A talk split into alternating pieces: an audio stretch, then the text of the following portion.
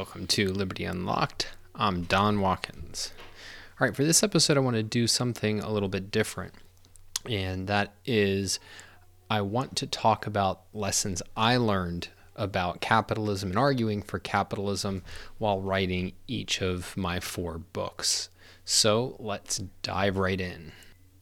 All right, so let's start with my first book, co authored with Yaron Brook, Free Market Revolution, where we offer a moral case for capitalism. And the starting error that I think many people who've been exposed to Ayn Rand's ideas hold, and I think I held in some form at the start, was a view that amounts to this. It's, well, look, everybody knows that capitalism works. The only question is why don't they support it? Well, because they view it as immoral. And like, this is manifestly not true. Like if you actually listen to the debate for five minutes and think about it, you do not hear a bunch of people saying, "Oh, clearly capitalism works." It's that they really are attacking the idea that it works and saying, "No, it's a complete disaster." And so, the question that you would ask yourself is, "All right," or at least one question worth asking is, "Well, does is that what Ayn Rand says?" And it's definitely not what she says. And I highly encourage people to go read the introduction to Capitalism, the Unknown Ideal, where she makes the point that capitalism has, as a factual matter, demonstrated how much it improves human life, that the facts are there. You know, the truth is out there, if you want to put it that way. But it's not that everybody recognizes it. On the contrary, she says it's that capitalism has demonstrated that it is the best system for human life. And what she says is that the people who do claim to support capitalism, the people who, in some terms, do recognize the benefits of the system, what they have done is they have failed to acknowledge and address the conflict between altruism and capitalism. And this is really important. It's not that they failed to provide a moral basis, although that's true. But if you just put it that way, um, they would say, well, no, of course we have a moral basis. We'll say capitalism helps the poor. And maybe it's an Adam Smith type argument where you say eh, capitalism is good, you know, achieves the moral good, even though the individuals involved may be doing something that's not particularly morally noble, like pursuing their self interest. And her point is that no, in failing to confront what is a real contradiction between altruism, which is saying the good is to sacrifice yourself, and a system in which you're free to pursue what's good for yourself. You're free to pursue your own happiness. That what has happened is that they've failed at their job. The allegedly pro capitalist side has completely dropped the ball in defending the system. And as a result, you have a the public left with no clue what is capitalism, what are its principles, what's its history, and what's its moral meaning. So that it's it's the it's the failure to confront and provide uh, the conflict between altruism and capitalism and the failure to defend it on the proper moral grounds, which is defend its moral essence, which is people's ability to live for their own sake. The result is not that people go, oh, capitalism works, but it's immoral. What happens is they don't even know what capitalism is. And this is the whole idea that it's the unknown ideals. They know nothing about it, they know nothing about, including its history. And so that is really the kind of core picture that she's painting and that is really what it means to say that capitalism doesn't hasn't been provided with a moral defense and a moral foundation. It's that because of the inability and unwillingness unwillingness of its defenders to face up to its nature um, people don't get what it is that it has a proven track record of improving human life, and that it is a moral system. So, that at a high level is the kind of first discovery I made is even what does it mean that capitalism needs a moral case? But then it was, well, how does this actually get cashed out?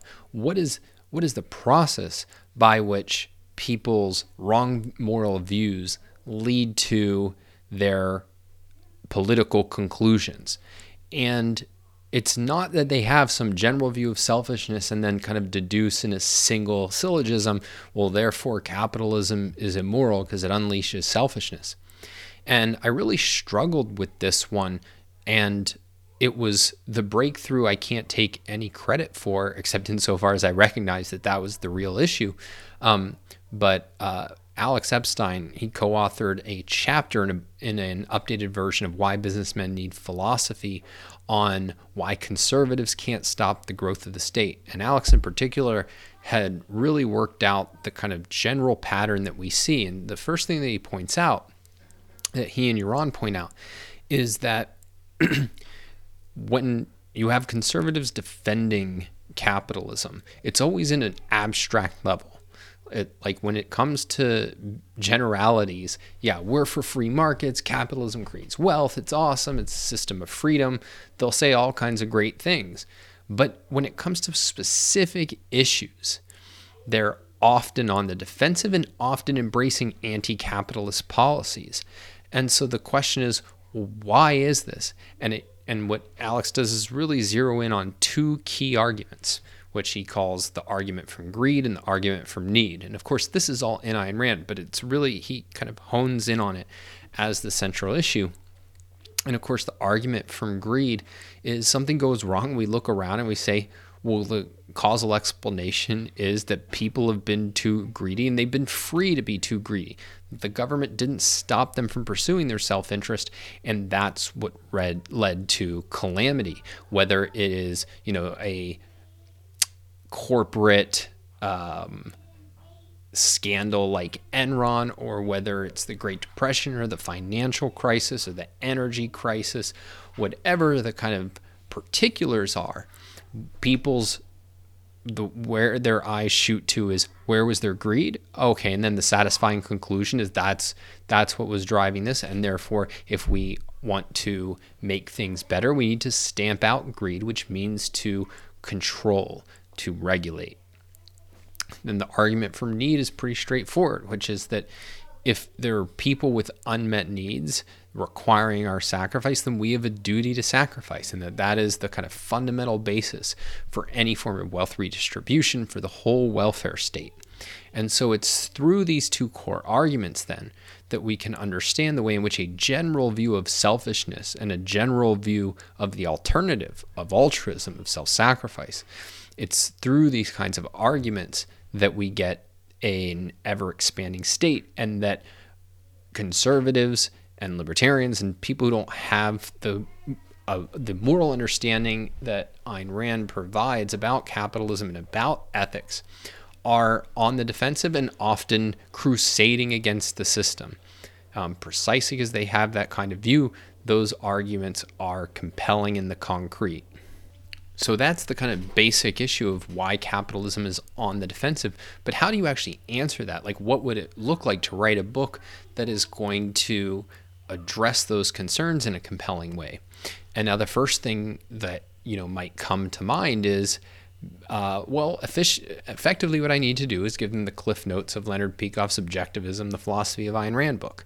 So, you know, we'll cut out a few chapters on morality and we'll cut out a few chapters on politics. And then now we've kind of proven the case and you know to make that more concrete right it's well first we have to prove the objectivist ethics. So we'll start with you know values or that which one acts to gain or keep and it's only life that makes values possible and therefore um, we have to have a whole set of virtues and values like rationality and and uh, justice and pride and so on.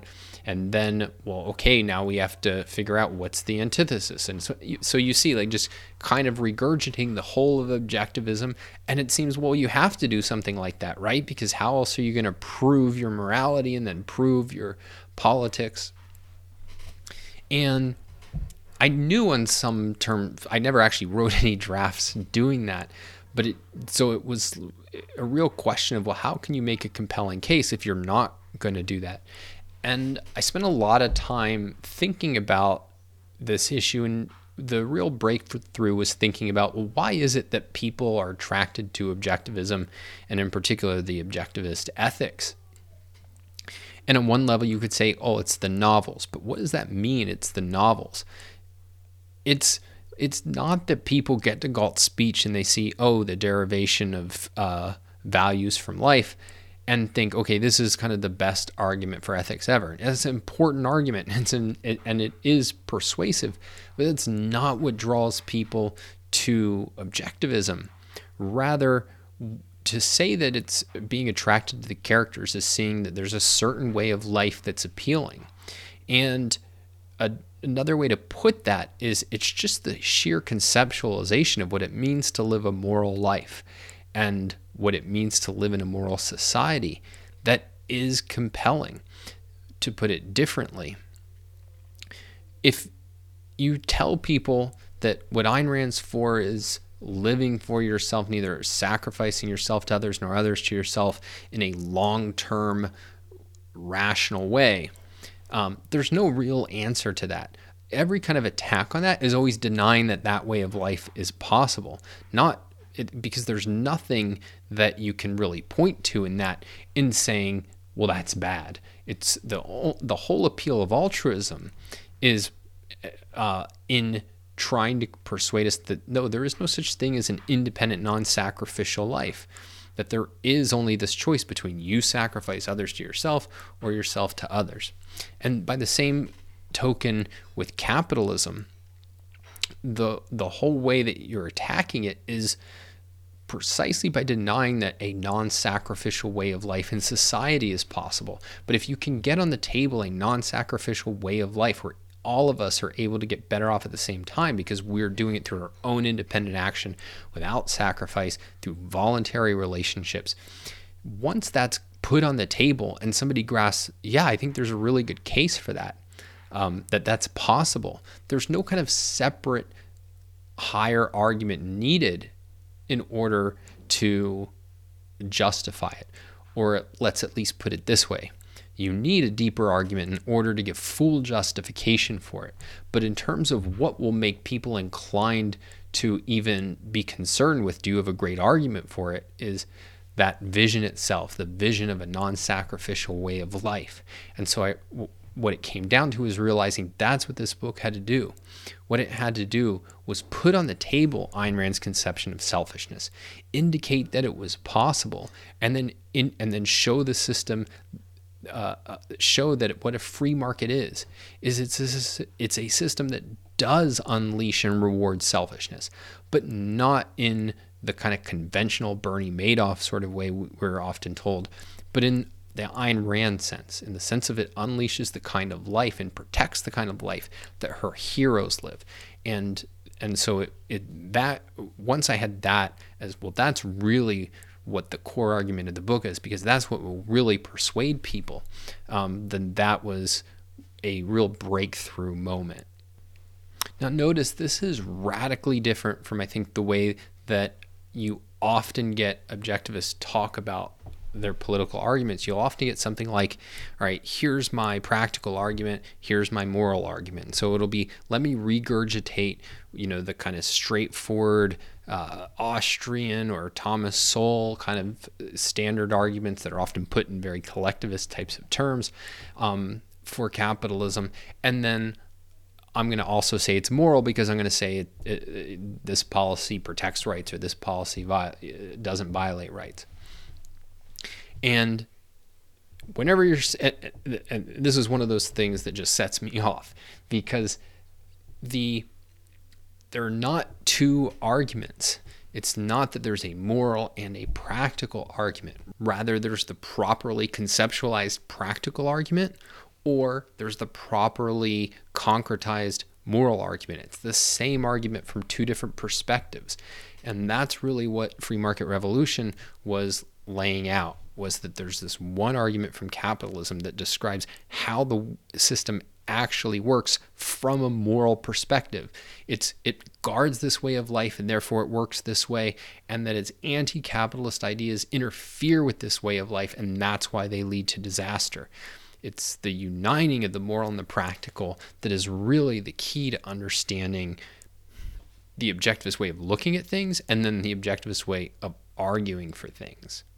And you can see that this is really the flip side of what I was talking about before, where it's um, it's not that people look out and say capitalism works, but I think selfishness is bad. It's that their view of selfishness gives them a false mental model of how the world works. And so they bring that to bear in explaining the world around them. So it's if there's a financial crisis, well, where was selfishness unleashed? Well, it was on Wall Street and it was on in the real estate realm. And so, of course, that's what's going to happen when we're too free, and therefore we need to have more government control. And what we're doing is we're replacing it with a new mental model, which is no, this is what selfishness means, and therefore this is how to understand how it will work out under freedom and what happens when you interfere with that freedom. So, two quick things that I didn't have by the end of free market revolution.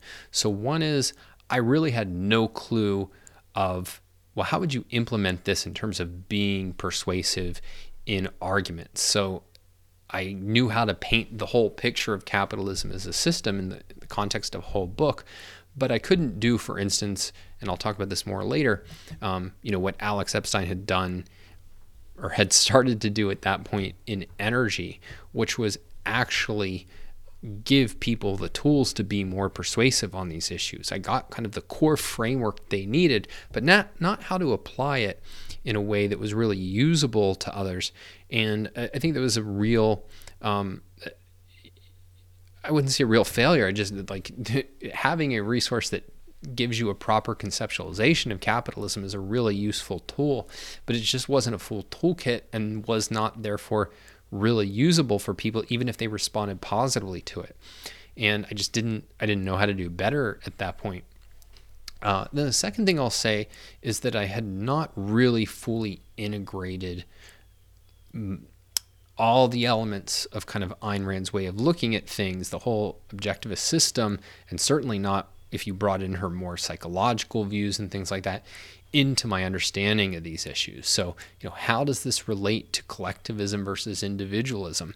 How does the mind body uh, dichotomy fit in here?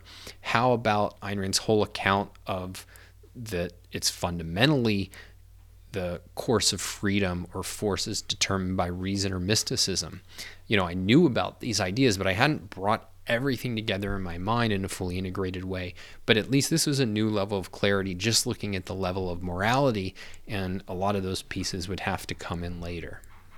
All right, let's turn to my second book, RooseveltCare How Social Security Sabotaged the Land of Self Reliance.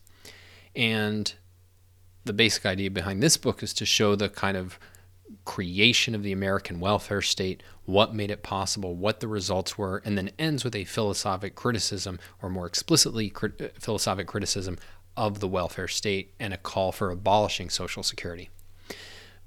It's the first part is very historical. I mean, it's just a historic narrative starting from before the welfare state all the way up to today. And one of the things I realized researching free market revolution is just how abysmal the pro freedom, pro capitalism literature is. I mean, there's a lot of great economics, but once you get beyond that, I mean, it's basically a it's really hard to find a lot of good material, and and in particular, material that's really useful if you want to um, understand and defend capitalism.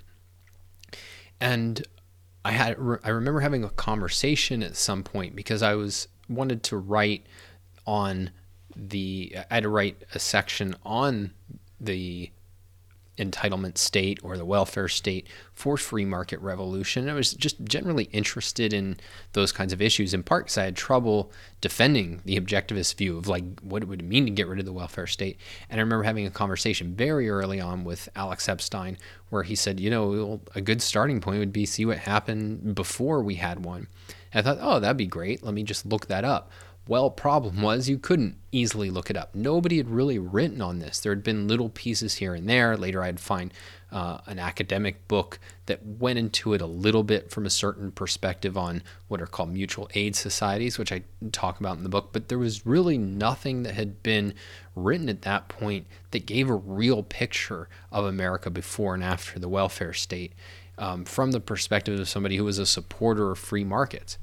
And so this just became part of my general view that like we have a lot of work to do and I'm going to have to do what I can myself because it's just been so pitiful the amount and quality of the content. Again, there's exceptions, but if you think on on the history part even the only thing that had really been written to really look at the history of capitalism from a perspective of like at least you know rebutting some of the major charges against it was well i mean hayek had done something capitalism and the historians and but that was you know wildly outdated and i don't think all that convincing and certainly didn't address a lot of the things you would need to address the one book was um, thomas DiLorenzo wrote a book on explicitly trying to use history, and I think he bills himself as a historian, uh, to defend capitalism. And I mean, I thought the book was, well, let's put it this way, it had its moments, but I mean, if you looked at the the references, I mean, he was citing on history like just offhand comments by Mises and Hayek and things. And so it was, this is not going to convince anybody, not certainly not anybody genuinely concerned with the truth. And so the I was on the premise of I thought a lot more had to be done, and so I knew, all right, well, if I'm going to write something on the welfare state, I want to get the history, and one of the things I want to do is be really rigorous, which is that I either want very reputable historical sources for things, or at the very least, I want people who are opposed to my conclusions. So at least it's very less likely that they're skewing things in my direction. And so that kind of became the policy as I set out to write RooseveltCare. Now, my biggest discovery writing it, at least at a high level, was that the way ideas shape actual policy, shape actual culture, are way more complicated than I had originally thought you know, the basic insight that we talked about a second ago with the arguments for need and the arguments for greed, that is a really powerful um, condensation or or essentialization of the way that bad philosophic and bad moral ideas shape our debates. But it is if that's all you know, you don't really see in the concrete how ideas shape a culture because what you actually get is, I mean, frankly, a complete mess. So I've looked in depth at how, what kind of ideas and arguments were made all throughout from the start of progressives trying to uh, influence America in a different direction. And even before that, what were the currents of ideas that were in the American culture before the progressives even arose in this country? But from like 1880s, you know, when they started importing these ideas all the way till the 1930s, when they finally succeeded implementing Social Security, trying to get a sense of all of the key arguments that were being made. And one of the striking things is that almost very rarely you get anything close to you should sacrifice for the poor because it's your duty. There's some of that, but what you actually get is just a complete mess of every sort of uh, argument and misunderstanding and um, complicated interacting frameworks that you could imagine.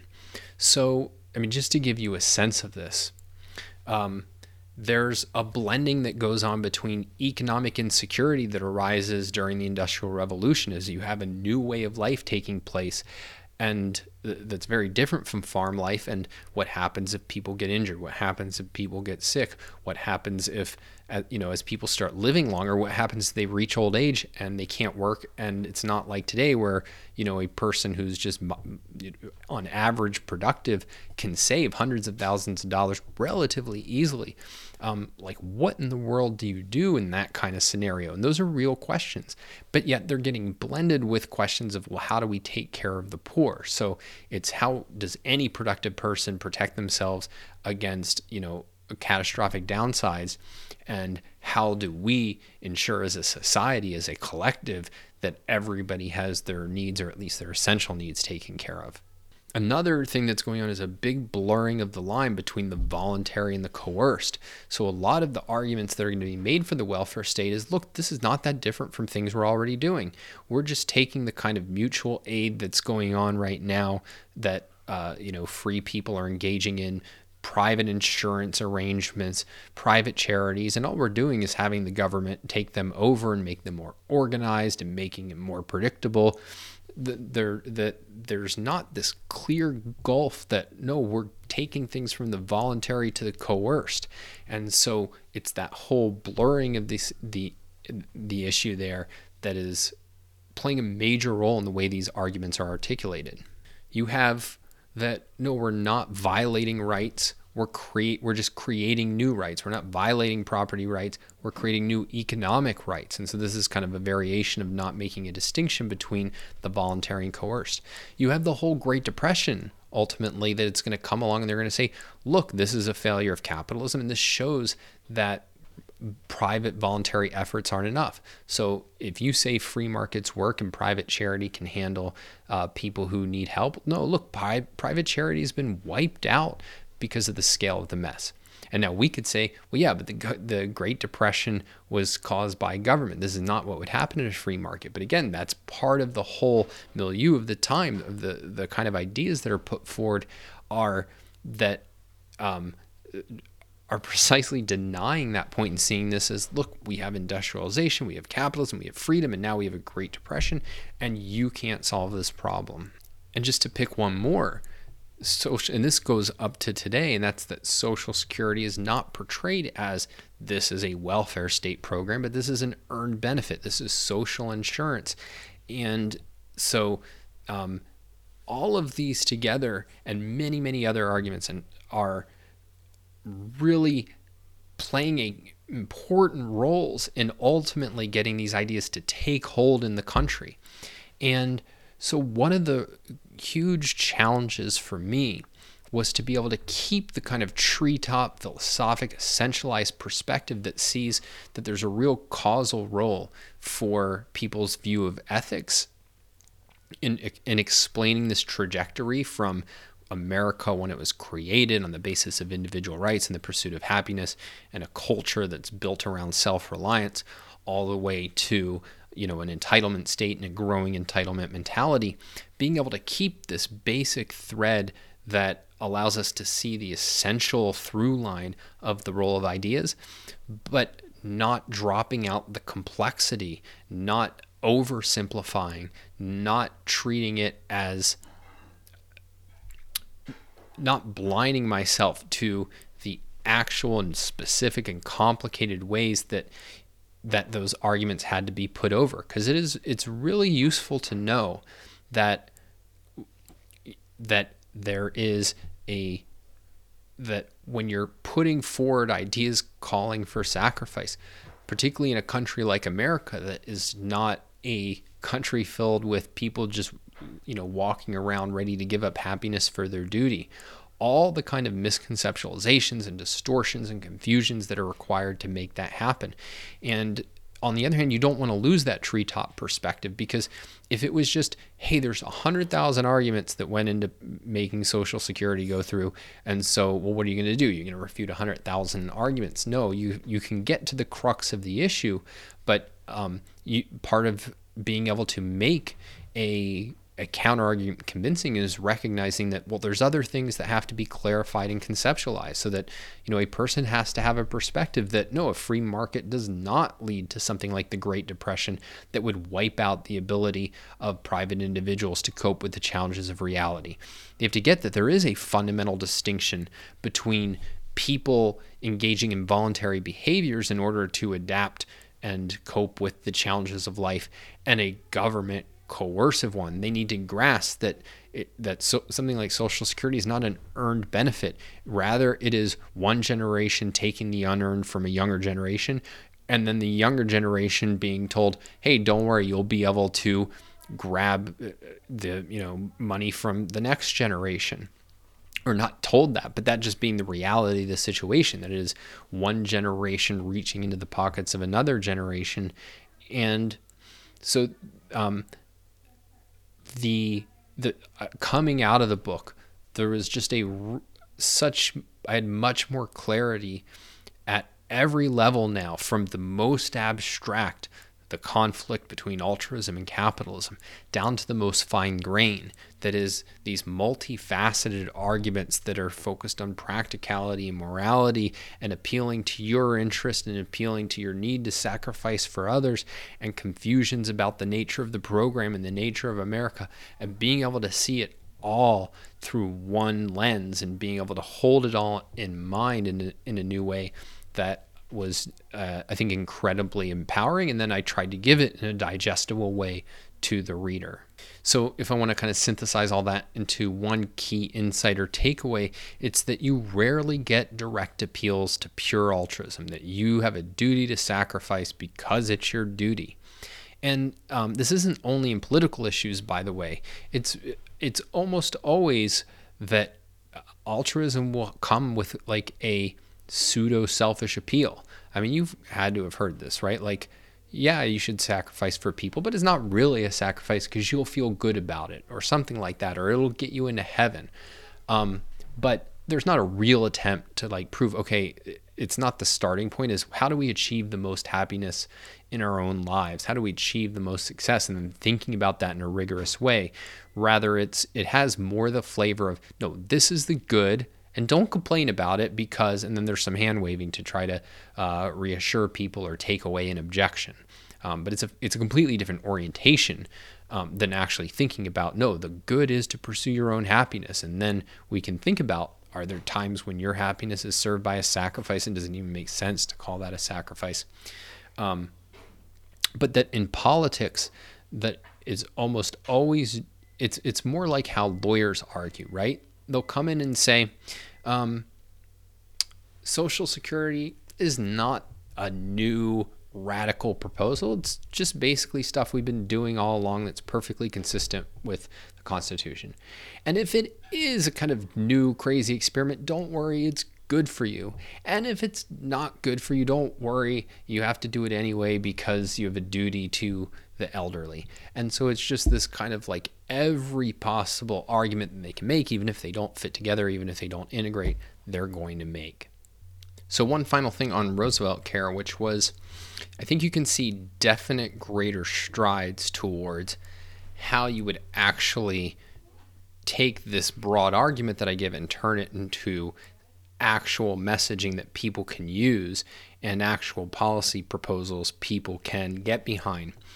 And certainly, one thing that became clear from researching RooseveltCare was the way in which progressives had been not just saying we need a welfare state, but having, creating, and advocating specific policy proposals for decades before they ever got success. And so I think this is certainly something that people who are pro freedom have to do. What are things that we can do that would actually unwind bad government policies? But I think it has to be more than that.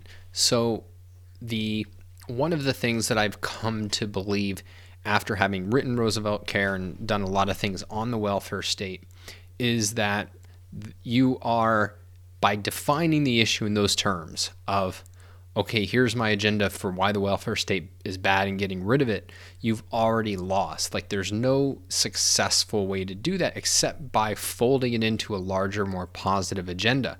So, having a kind of, you could think of it as there's different ways, but like an opportunity agenda, and that one piece of that is rolling back something like the welfare state, but it's also rolling back uh, all kinds of regulations that are strangling people's ability to rise and creating lots of positive institutions and ideas. And indeed, I think really it has to be deeper than politics because in the end, it's not true that freedom is just about getting rid of things that the government's doing. The government a pro freedom government actually has to very positively be working and proactively working in order to define rights and make sure that they're securing them effectively. But if you're thinking about an aspirational agenda that people will actually get behind and that does not come across as just saying, no, don't do anything, government, I think you need to think more widely than government.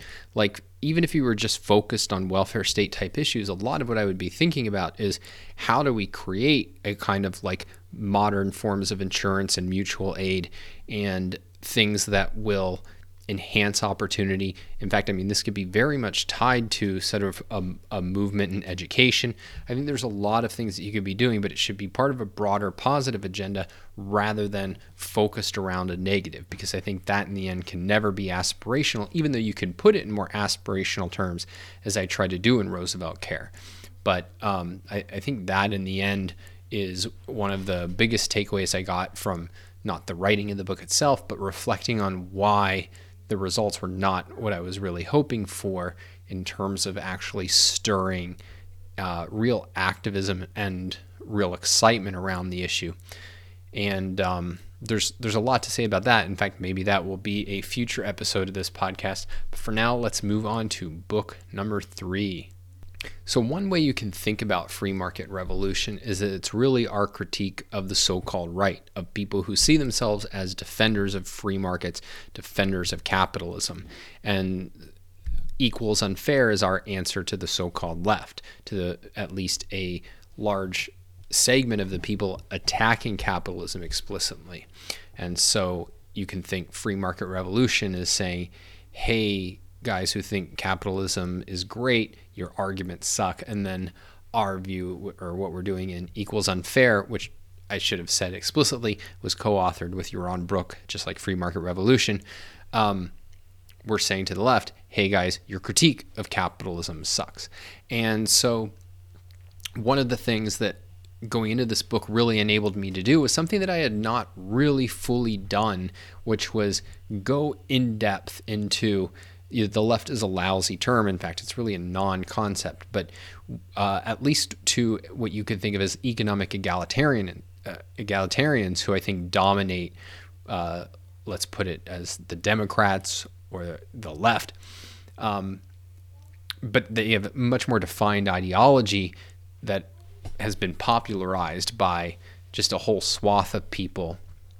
And this was, it, it was a one of the things that really benefited me about that was that it gives you a certain amount of x-ray vision. When you understand at a very deep fine grained level the kind of opposing frameworks you're dealing with the kind of arguments they use to support those the kind of narratives they use to support those and i'll say more about that later but rather than just having kind of general categories of these are areas of capitalism that are attacked it's getting clear on how the other side thinks down to the philosophic roots, but not only in essentials. As we talked about, there's a real value in having an essentialized view of these things, but there's also a huge value in being able to see the, how would you put it, the kind of, you know, tree level view of how they think and how they argue, and really knowing the specifics of their worldview. And it puts it took me closer and hopefully the readers closer to what is really when you've hit the jackpot intellectually. One thing that uh, my friend Greg Salmieri, former guest on this show, once said to me many years ago, and if I butcher it, uh, it's my fault, not Greg's, was it's not when you can answer the other side's argument that you have them, it's when you know what their response to your answer is going to be that you have them.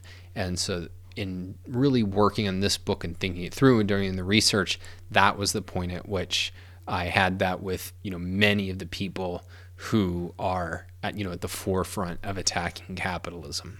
So I mentioned having this X-ray vision into the egalitarians and one way and I try to share that then with the readers and give it to them and this is really important because I think it's too easy to have it just at the level of well it's altruism versus capitalism. But one way to think about it is that altruism has a metaphysics or that there's a much wider framework that can that you want from A to Z in order to be able to really understand how people think. And i think the kind of starting point for understanding the economic egalitarians is that the starting point is that they're determinists that we are not the shapers of our fate that we are not as individuals in control of our lives and responsible and therefore getting credit for what we create that we are that we are fundamentally shaped by society and that our outcomes are fundamentally shaped by luck. And therefore nobody actually deserves having greater wealth or any kind of value than other people.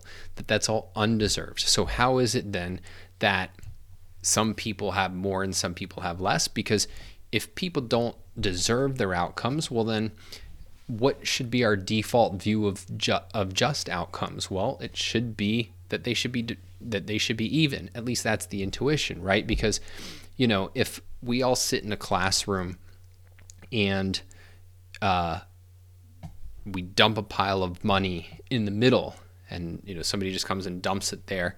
How should we divide it? Well the fair thing seems that we should divide it equally. And it's only if you have a perspective that no some people earned it and some people uh, didn't earn it that you would say okay it's fair that it should be not divided evenly. And so they say well since it's all a matter of luck since nobody's really responsible um, for what they've earned then we should have equality. But we don't have anything resembling economic inequality and why not? And the basic answer that they give is power and that they see all of life in power relationships and power dynamics.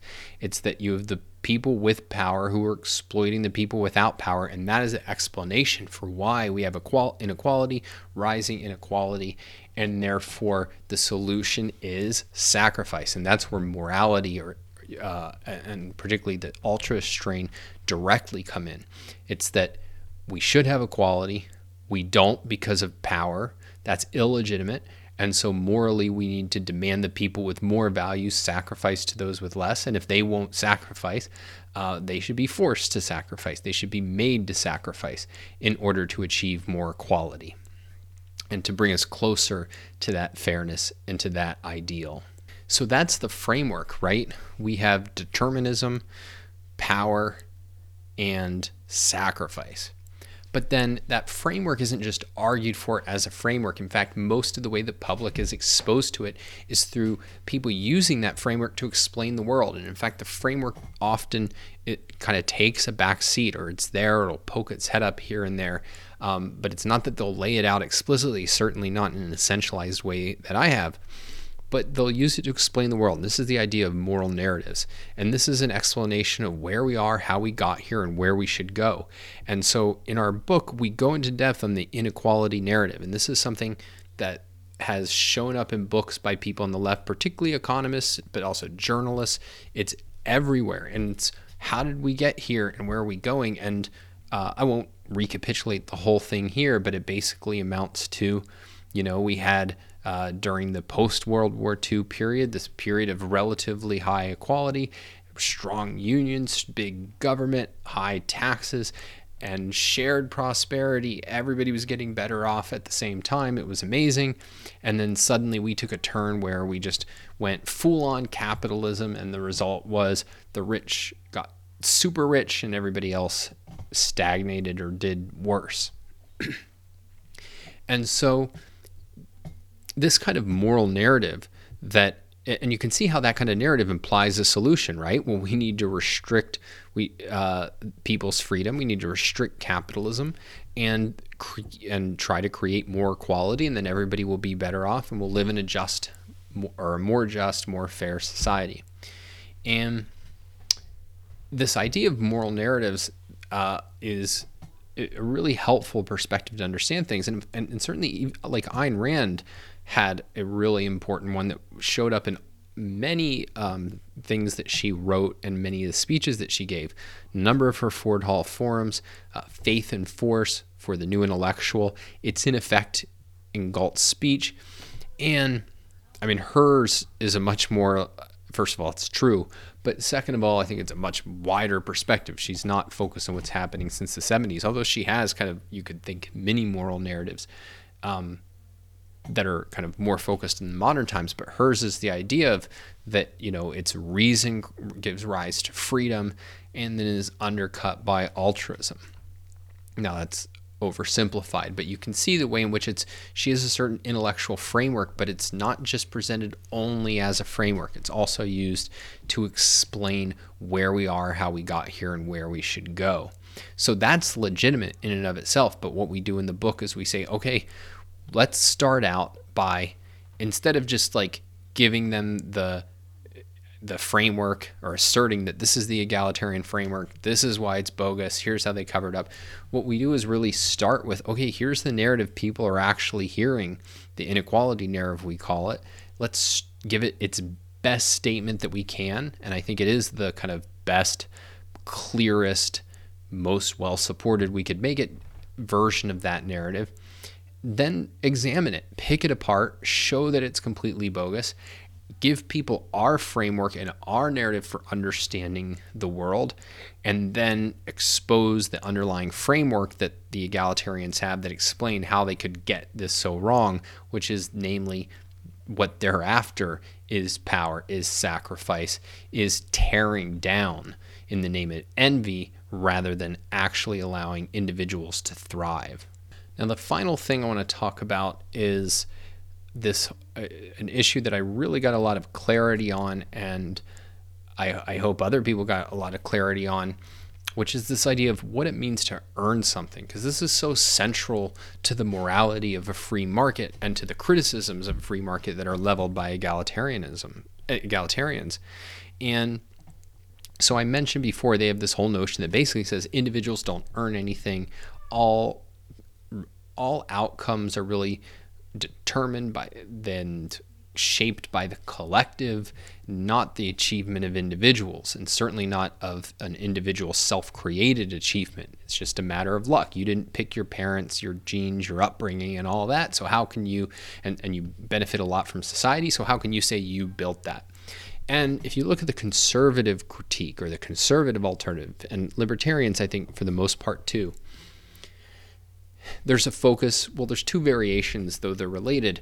One is on the idea of like sheer hard work, but hard is like the stress is on the hard, the suffering, and how rough it is, and all of like the agony that a person goes under that really says he's entitled to something.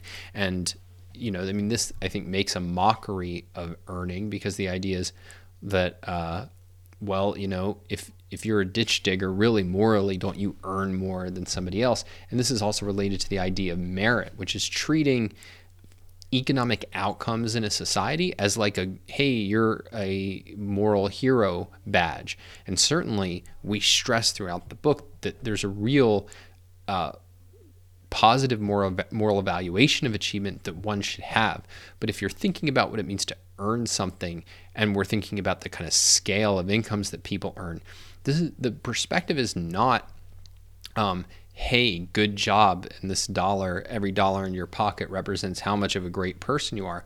It's really a perspective on causality that to earn something is to create value. That's really what it means to earn something and there's two aspects of understanding that. So one is that the values are determined by the free voluntary choices of everybody who chooses to deal with you. It's not like we take a collective vote and say, hey, how much value did Bob create? No, it's each individual judges for themselves how, val- how valuable what somebody created is every time they make a buying decision, including you know an employment decision. So if your employer decides I'm going to pay you fifty thousand um, dollars, and you know that like that's in effect the market saying, yeah, the value you're creating uh, is such that paying you $50,000 is worthwhile and paying you significantly more wouldn't be because nobody's willing to outcompete your employer at a significantly higher wage. So there's that. But then there's a second aspect. So, in, in thinking about the kind of value that somebody creates, certainly um, it's relevant how hard they work, it, that's really a secondary issue. The, fir- the primary issue is what Ayn Rand called ability. And I mean, it was very striking to me as I was thinking about Equal Is Unfair during the writing of it, how little we use this concept of ability in free market revolution. I think really it comes up in one section where we talk about Ayn Rand's pyramid of ability, and yet it permeates her work. This idea of human ability is just such a focus. And what human ability is really focused on is it's it's not just the sheer how much effort you exerted, how quote hard you worked, nor is it just your kind of innate abilities or intelligence. Rather, it is the unity of them. It is the effects of you given your identity and your choices. It's what you create given your identity, and that is what you earn. So, for those of you who are watching my commentaries on OPAR video, a good integration here is that um, what ability is capturing is that you have a metaphysically given nature and then you have free will of what you choose to do with that nature. And what egalitarians in effect say is only choice should count, that it should be a total zero with no identity choosing in a vacuum, responsible for everything about its uh, achievements, including its own identity. That's the only thing that counts as you really earn something. And Ayn Rand says that no, there's no such thing as that. Everything has an identity, including an agent who chooses and guides his own life and that that can't disqualify earning it's the precondition there's always an identity there the question is what do you do with it and so you know the genius who didn't choose to be genius, but who exercised his intelligence, decided to apply it, let's say as an entrepreneur, and was able to create a business that made, you know, hundreds of billions of dollars, and who as a result himself or herself is a billionaire. That is precisely what it means to earn something. It's the only thing it could mean to earn something. There's no such thing as like earning your parents or earning your genetics or earning your upbringing in the sense of like having created those. And so what they're doing is they're setting up a, a is they're attempting to rewrite reality and create a standard. You know, it's actually very similar to the way in which people say that to actually have knowledge, to actually be certain, one would have to be infallible. You would have to be like God, who knew something directly, automatically, infallibly, in, in total. You just grasp the universe, quote, at a glance. And since human beings aren't like that, well, we don't have knowledge and we don't have certainty. So this is the same thing where they're setting up an unreal standard that a standard that ultimately rejects the axioms and saying that is what it would mean to earn something nobody earns anything and therefore we can take everything and that's what objectivism rejects at a very deep level and it's and and it was striking to me. And in fact, even in per- thinking this through in the last couple hours, it became even more clear to me how much of that is just right there in her conception of human ability. And it's a, it's a good reason why, you know, we we think we kind of like, all right, yeah, I read Ayn Rand a couple times, but there's so much that you can get from you can endlessly go back to the well and even just grasping you know here's a concept she uses a lot that i don't use that much what can I learn from that? What can I glean from that? Why did she think it was so important? And why didn't I? So, finally, I want to talk about a book. It's really an essay collection that I did with Yaron Brook. A few other people contributed specific pieces called In Pursuit of Wealth, which is a moral defense of finance. And I don't have too much to say about the book itself, except for it was in thinking about creating that book and some of the plans that I had around that book. Um, I learned a lot about myself and partly what my interests were, but also my limitations. So I've mentioned with a couple of these books that there was always, I never felt like I could take what was a powerful case as a book and turn it into really useful messaging that could empower a person to read the book and now go out and be effective as somebody crusading for these ideas. And so it was like, how do you turn this into persuasive messaging, and how do you empower people with the right, you know, policies that they should get behind? And it, and it was then trying to do this in finance and recognizing, no, I still didn't have the skill sets that I needed in order to be able to do that, in order to be able to present a complicated field as clearly and as simply as I wanted to, so that you know it had the kind of persuasive impact of something like Alex's moral case for fossil fuels. And it was during that period where I had the opportunity to go and work with Alex. And it was exactly for this reason, or at least the primary was for this reason, which is that even after these books, which I think are really good and I'm very proud of, and I certainly think they moved the the pro freedom literature forward, and I think honestly, in many ways, by leaps and bounds. Um, it still was not. I was still not at the level that I wanted to. And so, it, in in trying to do for finance what Alex had done in energy and realizing that no, there's still there's a skill set shortage here that I needed to acquire. That's what you know made me make, which was a very difficult decision, leading the, leaving the Ayn Rand Institute, uh, because I have so much admiration for the people who worked there and benefited so much from their help. And I think you know, the really nice thing was okay, after three years, I think I was able to acquire the skill set that I wanted to. And now realizing that actually what my real passion was, was to be able to share that skill set with others.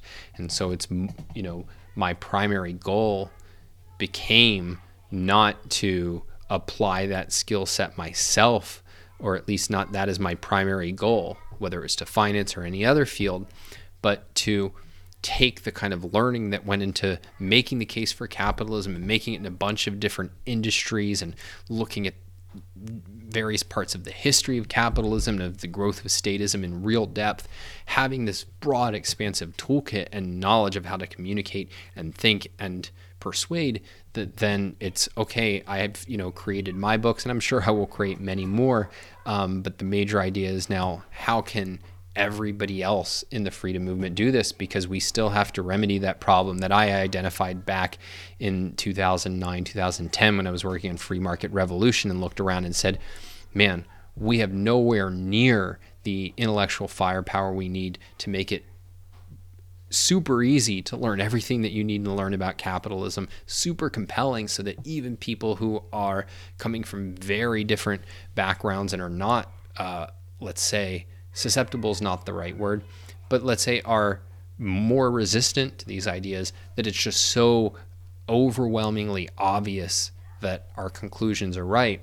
That's what has to happen. And so I hope that uh, some of these lessons have been useful to you. And I think hopefully the books that I've created have been, uh, are, are inspiring and are going to move more people to write that kind of material. And you know, that's what this whole series is about. It's how do we make everybody more effective advocates for liberty and encourage people to be more active and ambitious advocates for liberty. So that is it for this episode. I'm gonna, uh, I think, do more of these occasionally where I'll just share some of my thinking. I'm definitely going to continue interviewing our amazing guests. I'll be frank with you, I wanted to interview one this time, but we had some scheduling difficulties. Uh, but I really liked the chance to kind of reflect on certain issues that I haven't publicly spoken about and hadn't even fully uh, refined my thinking on in the case of identifying some of these these lessons in, in very specific ways. So, with that, as always, the best way to stay in contact is to sign up for the newsletter at don at donswriting.com and be sure to like this video, subscribe to the YouTube channel, and hit that bell because we don't want you to miss a single video or episode that's coming down the pike. Talk next time.